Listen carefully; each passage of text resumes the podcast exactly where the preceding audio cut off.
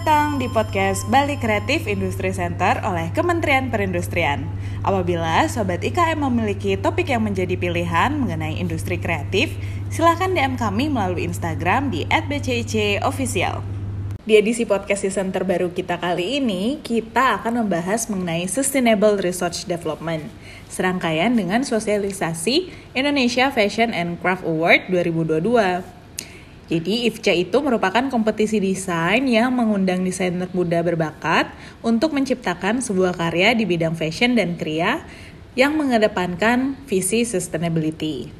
Dengan temanya tahun ini yaitu Accelerated Impact Through Innovative Design, mengajak desainer dan praktisi pelaku kreatif untuk bersama-sama menciptakan inovasi produk yang menjadi akselerasi pemulihan kondisi pasca pandemi kali ini kita sudah bersama dengan salah satu juri dari kompetisi IFCA, yaitu Bapak Sony Agustiawan.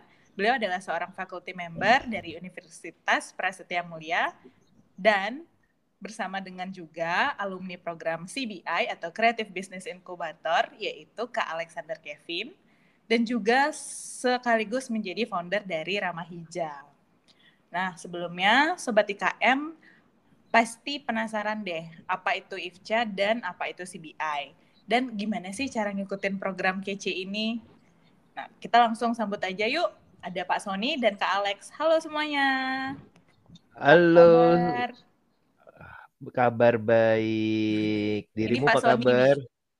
Baik, baik juga Pak Sony. Halo. Mungkin teman-teman yang belum tahu uh, suaranya Pak Sony ada ini adalah Pak Sony.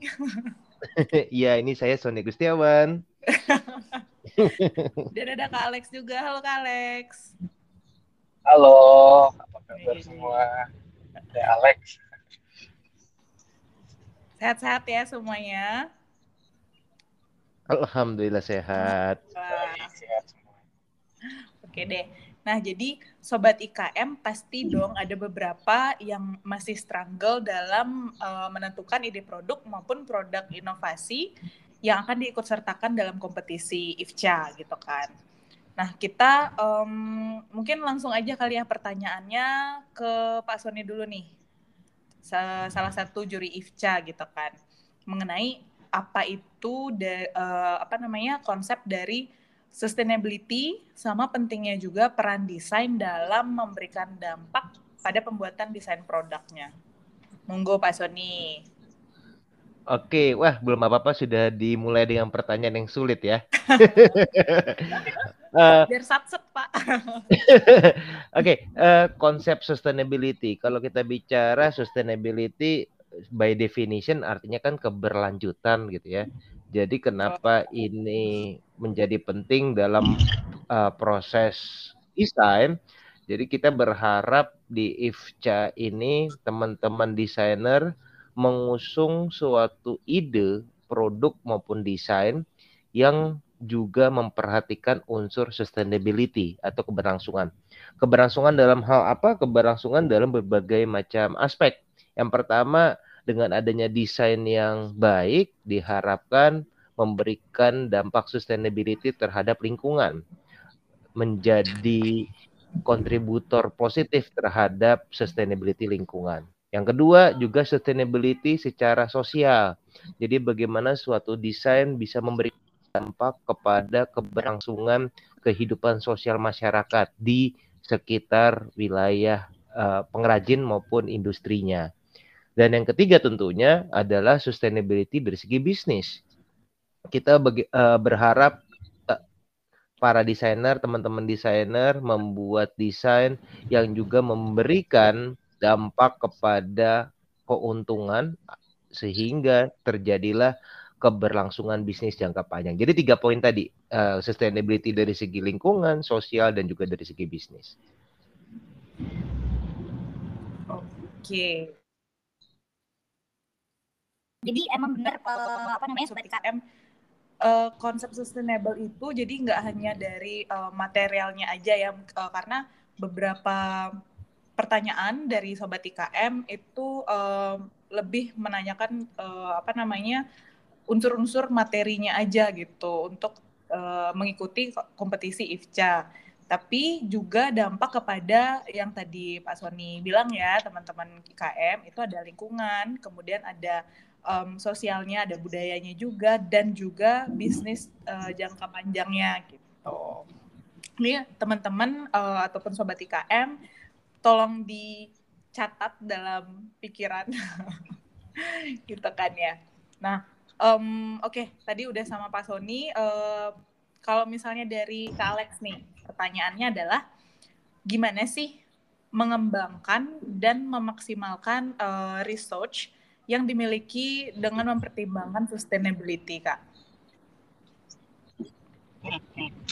Sebenarnya uh, sebagai anak mentornya Pak Sony juga ya, jadi ini pasti harusnya jalan pikirannya harus mengarah Asik. sesuai dengan mentor Pak Sony. Nah, jadi kalau sustainability ini memang uh, secara teori udah dijawab sama uh, Pak Sony uh, cuma untuk yang realita di lapangan remaja alami saat ini kita mencoba menggali potensi sebenarnya setiap kelompok masyarakat dalam hal ini kelompok masyarakat adat yang ada di Pulau Timor. Jadi uh, misalnya uh, tradisi itu kan sebenarnya uh, sedari nenek moyang itu sebenarnya sudah memperhatikan hubungan antara manusia dan alam lah ya. mulai dari cara pembuatan, mulai dari material yang digunakan itu tuh benar-benar baik bagi manusia maupun bagi alam yang diambil materialnya itu. Nah, uh, bagaimana sih kita menggunakan sebaik-baiknya resource itu tidak cuma dari material tapi juga dari uh, kekayaan tradisi itu sendiri yang kita mungkin gak, tidak bisa cuma lestarikan ya. Kalau lestarikan itu kan berarti ya produk yang dari nenek moyang kayak gitu terus tuh. Nggak bisa kita harus transformasi juga. Ya kita menggabungkan uh, konsep inovasi desain modern maupun desain yang uh, yang ada nilai budayanya juga. Dengan tidak lupa uh, memperhatikan keberlangsungan lingkungan itu sendiri. Toh akhirnya juga masyarakat-masyarakat yang ikut dalam kemitraan ini mereka juga akan berdampak bagi keberlangsungan ekonomi mereka juga. Jadi itu sih kak, semuanya saling terkait sesuai dengan yang Pak Sony bilang tadi. Oke baik, And, um, paket lengkap ya ini. Uh, oh ya, buat teman-teman yang belum tahu, jadi Pak Sony ini ternyata adalah uh, mentor dari Kak Alex loh dari Rama Hija gitu. Jadi pas banget kita mengundang uh, podcast kali ini tuh antara guru dan murid gitu ya. Bisa aja. Biar makin komplit Pak. Oke, okay. well um, next uh, questionnya uh, ini mungkin bisa dijawab dari sisinya Pak Sony dan juga Kak Alex gitu ya. Jadi gimana sih cara uh, desainer maupun pelaku IKM kreatif untuk menjalankan uh, akselerasi pemulihan pasca pandemi sesuai dengan um, tema IFCA kita tahun ini. Mungkin bisa di sharing tentang uh, apa namanya sudut pandangnya. Jadi teman-teman ataupun sobat IKM yang masih saat ini uh, struggle gitu kan kayak aduh buntu nih belum ada uh, ide gitu jadi mungkin bisa dicerahkan oleh pandangan dari Pak Sony dan Kak Alex silahkan siapa dulu ya? Hmm, mungkin A Alex dulu deh. Oke. Okay. boleh Pak. Jadi bisa dibenerin sama Pak Sony nanti ya. Enggak juga. Iya, kalau dari segi pemula ya kita desain. Jadi sebenarnya semua itu kita harus mulai dengan uh, why ya. Kenapa kita ingin ngelakuin hal itu? Kenapa kita harus punya alasannya itu why kenapa gitu? Bukan kita langsung menentukan apa sih kita mau bikin apa? Oh mau bikin bikin tas oh bikin kursi tapi kita lupa itu buat apa sih kita mm -hmm. kita harus mikirin dalam sudut pandang uh, siapa yang menggunakan atau siapa yang akan terdampak dengan barang yang barang ini apa ya desainer itu kan bukan bukan cuma seniman ya kalau seniman itu kan asal dibuat uh, bukan asal maksudnya dibuat tapi uh, untuk uh, kepentingan dia untuk mencurahkan segala hati dia gitu. Harus di uh, akan diterima oleh audiens. ataupun uh, customer gitu. Sedangkan bahkan bukan cuma customer dalam usaha sosial seperti Rama Hijab kita juga memikirkan orang yang membuat barang-barang jadi ada dampak timbal balik antara customer kepada uh, si pengrajin dan pengrajin ke customer kayak gitu. Nah dan desain yang bisa membantu setelah pandemi itu adalah desain-desain yang tidak hanya dari segi tampilan tapi juga dari segi fungsional. Karena kan ada yang namanya uh, budaya revenge ya. Kita akan balas dendam dua tahun kan pandemi ya. Kita nggak ngapa-ngapain. Nah kita juga harus mengerti tuh bahwa orang-orang tuh hmm. banyak tuh yang pingin belanja ini belanja itu pergi liburan sana liburan sini karena dua tahun mungkin nggak kita bisa memanfaatkan tuh potensi-potensi itu untuk bisa tapi ya itu kita harus pahami kenapa why kenapa kita ingin membuat produk itu. Jangan langsung mikirin produknya apa tapi kenapa kita ingin bikin produk. Dari situ kita bisa mengerti perasaan orang dan bisa membuat produk yang fungsional dan juga indah gitu. Gitu sih Oke, berarti benar-benar harus memikirkan why-nya dulu ya kak ya? Betul. Oke, next lanjut nih dari seorang guru atau suhu kita. Oke, uh, tidak salah menar- ya. Enggak, enggak, enggak. Apa yang dikatakan Alex tadi sudah benar banget gitu ya. Cuman uh, saya mungkin mau menambahkan dari beberapa poin gitu. Kalau kita bicara ke esensi dari desain, sebenarnya desain itu kan arti katanya adalah memecahkan suatu masalah gitu. Jadi Betul. if if we talk about design itu bicara tentang bagaimana kita memecahkan suatu masalah. Nah, di sini peran desainer apa? Berarti peran desainer adalah orang-orang yang memecahkan masalah tersebut kalau kita lihat masalah tuh banyak banget apalagi sekarang di di uh, posisi pasca pandemi banyak hmm. orang yang kehilangan pekerjaan kemudian sekarang banyak sampah medis banyak uh, sampah yang non medis kemudian juga ada isu lingkungan isu tentang uh, apa sampah plastik, isu tentang efek rumah kaca dan lain sebagainya. Jadi banyak banget masalah di sekitar kita. Yang sebelum ada pandemi masalah banyak, sekarang ada pandemi masalah makin hmm. banyak. Nah, inilah perannya desainer sebenarnya. Bagaimana dia memberikan akselerasi terhadap pemulihan pasca pandemi. Jadi seorang desainer yang baik itu bukan so, bukan saja seorang seniman. Kalau orang seniman tadi seperti kata Alex, dia membuat karya yang ujung-ujungnya di dihargai sebagai karya seni. Di satu dipajang dan harganya mahal. Tapi kalau desain itu ujungnya adalah suatu produk yang bisa diproduksi secara uh, ekonomi sehingga memberikan rantai ekonomi yang banyak juga. Misalnya dia melihat suatu masalah sampah gitu, contoh sederhana. Ada hmm. sampah puntung rokok, sampah plastik, sampah alat kesehatan, sampah masker. Mereka berpikir bagaimana bahan-bahan tadi diolah dibuat suatu produk baik itu fashion maupun kriya sehingga menjadi produk yang punya nilai ekonomi baru maka dapat memecahkan masalah dari segi sampahnya itu yang pertama yang kedua dengan dia membuat produk yang baru berarti dia akan memiliki lapangan pekerjaan baru orang-orang yang tidak punya pekerjaan orang yang jobless atau orang yang mau punya sampingan ada kesempatan dia membuka lapangan pekerja karena dia membuat suatu produk inovasi baru misalnya. Jadi itu udah menjawab dua masalah. Kemudian yang ketiga, dia juga bisa uh, membantu masyarakat sekitar misalnya. Ibu-ibu rumah tangga yang punya waktu lenggang atau anak-anak sekolah yang sudah pulang sekolah mereka eh, nggak uh, punya kesibukan itu bisa mereka karyakan dengan konsep bermitra gitu. Ya. Jadi ada dampak sosialnya masyarakat di desa tersebut, masyarakat di wilayah tersebut jadi terangkat ekonominya dan kesejahteraan. Nah, itu kan juga memberikan solusi. Jadi sebenarnya eh, jangan berpikir desain itu harus estetik saja, harus bagus, harus menarik. Karena estetika dari suatu desain itu hanya satu part. Part yang lebih penting adalah bagaimana desain itu memberikan dampak yang maksimum atau dampak yang optimum dari berbagai uh, berbagai poin, berbagai hal. Itu sih yang kurang lebih. Jadi yuk teman-teman desainer, ayo kontribusi kalian ditunggu gitu ya. Bukan hanya keren-kerenan ide, keren-kerenan mm-hmm. gambar, keren-kerenan mock up, tapi juga paling penting keren-kerenan impact. Semakin impactnya makin besar, maka akselerasi pemulihan pasca pandemi akan semakin besar juga. Itu sih dari saya. Wah, tepuk tangan yang hebat untuk Pak Sony. Yeay, nanti si efek ya, operator. Yeay, gitu. Nah, begitu ya teman-teman uh, ataupun sobat IKM ini sangat-sangat insightful sekali, sangat-sangat um, apa ya, mencerahkan sih uh, untuk saya sendiri jujur. yang saya bukan seorang desainer juga dan juga bukan seorang pelaku IKM gitu aja udah kayak wow oke okay, I have to do something nih gitu kan. Ya semoga juga uh, membantu menjawab keresahan ataupun uh, apa ya keraguan teman-teman yang masih apa ya uh, bisa dibilang kayak ragu gitu aku harus ngapain nih? gitu. Uh, tadi udah dapat pencerahan uh, dari Kak Alex juga dan dari tentunya dari Pak Sony gitu kan. Nah untuk Pak Sony nih kan um, Pak Sony ini adalah merupakan uh, salah satu juri juga nih. Nah ini mm-hmm. kita uh, buka-bukaan lah dikit ya.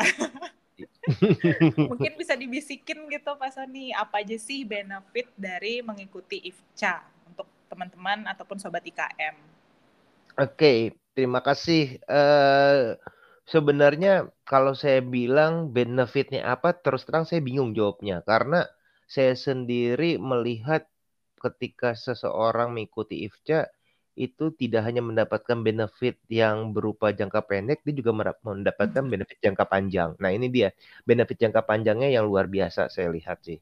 Yang pertama yang pasti ketika suatu uh, desain itu dimasuk uh, diikut sertakan ke dalam kompetisi, maka desain tersebut berada di tahapan testing gitu. Itu paling penting dari suatu desain. Dites ke pasar, dites ke market atau dites kepada audiens. Nah, ini merupakan testing. Jadi ketika desainer mengirimkan ke melakukan testing idea. Nanti akan dapat feedback. Kalau memang lolos ke tahapan berikutnya, berarti feedback dari testing tadi berhasil gitu ya. Kalau enggak berarti harus ada improvement. Jadi yang enggak lolos tahapan pertama jangan kecewa. Ini hanya sebatas proses testing the, the apa the market gitu ya. Kemudian yang kedua, setelah lolos akan dapat feedback, kemudian akan dikasih kesempatan untuk memperbaiki, diberikan uh, saran oleh para uh, ahli gitu ya. Dan juga yang tentunya menarik akan dapat fasilitas coaching yang coach bukan satu dua orang, tapi yang coach adalah beberapa orang yang ahli di bidangnya masing-masing. Itu yang yang sepertinya sangat berharga untuk uh, IFCA ini.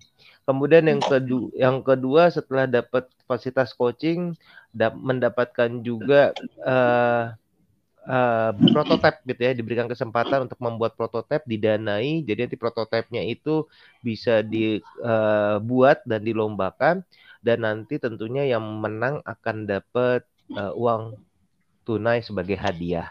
Nah, tapi yang saya bilang itu dampak jangka pendek. Kalau dampak jangka panjangnya yang tidak ternilai adalah networking. Dengan adanya kompetisi ini, teman-teman akan ketemu dengan desainer terhebat di seluruh Indonesia akan ketemu juri-juri hebat, akan ketemu mentor-mentor hebat, dapat knowledge, dapat network yang tidak akan pernah putus sampai kapan pun juga. Itu yang paling penting sebenarnya. Oke, okay. sangat-sangat menjawab sekali ya teman-teman ataupun sobat hmm. IKM. Uh, tadi kan sempat dibilang tuh akan bertemu dengan juri-juri hebat. Ya, salah satunya bertemu dengan Pak Sony. Enggak juga, saya mah biasa aja. Dapet testi nih dari Kak Alex langsung nih. gitu ya. Oke, tadi kita sudah membahas tentang IFCA nih untuk selanjutnya CBI atau Creative Business Incubator mungkin kayaknya kita akan um, melakukan ataupun membedah topik uh, eh, CBI itu di episode selanjutnya ya. Kita akan tutup dan kita akan akhiri uh, podcast edisi kali ini. Terima kasih banyak buat Pak Sony dan Kak Alex sekali lagi telah meluangkan waktunya untuk berbagi kepada teman-teman serta sobat IKM gitu ya. Jadi um, teman-teman juga uh, jangan lupa untuk kenalan uh, dengan Kak Alex ataupun dengan Rama Hija serta dengan Pak Sony itu bisa kalian follow Instagramnya ataupun kepoin dulu di um, Ramahija di @ramahija.co kemudian juga uh, Instagramnya Pak Sony di @sonystory ya benar nggak Pak? Sony underscore story. Oke, okay, Sony underscore story gitu. Jadi teman-teman uh, yang masih penasaran gitu ataupun mungkin ingin uh, apa ya konsultasi gitu Pak Sony ataupun dengan Kak Alex bisa langsung uh, follow Instagram mereka berdua seperti itu ya. Nah, apabila Sobat IKM memiliki saran untuk topik podcast selanjutnya, bisa hubungi kami melalui DM Instagram BCIC dan jangan lupa follow Instagramnya di @bcicofficial. Sampai jumpa di episode selanjutnya. Bye!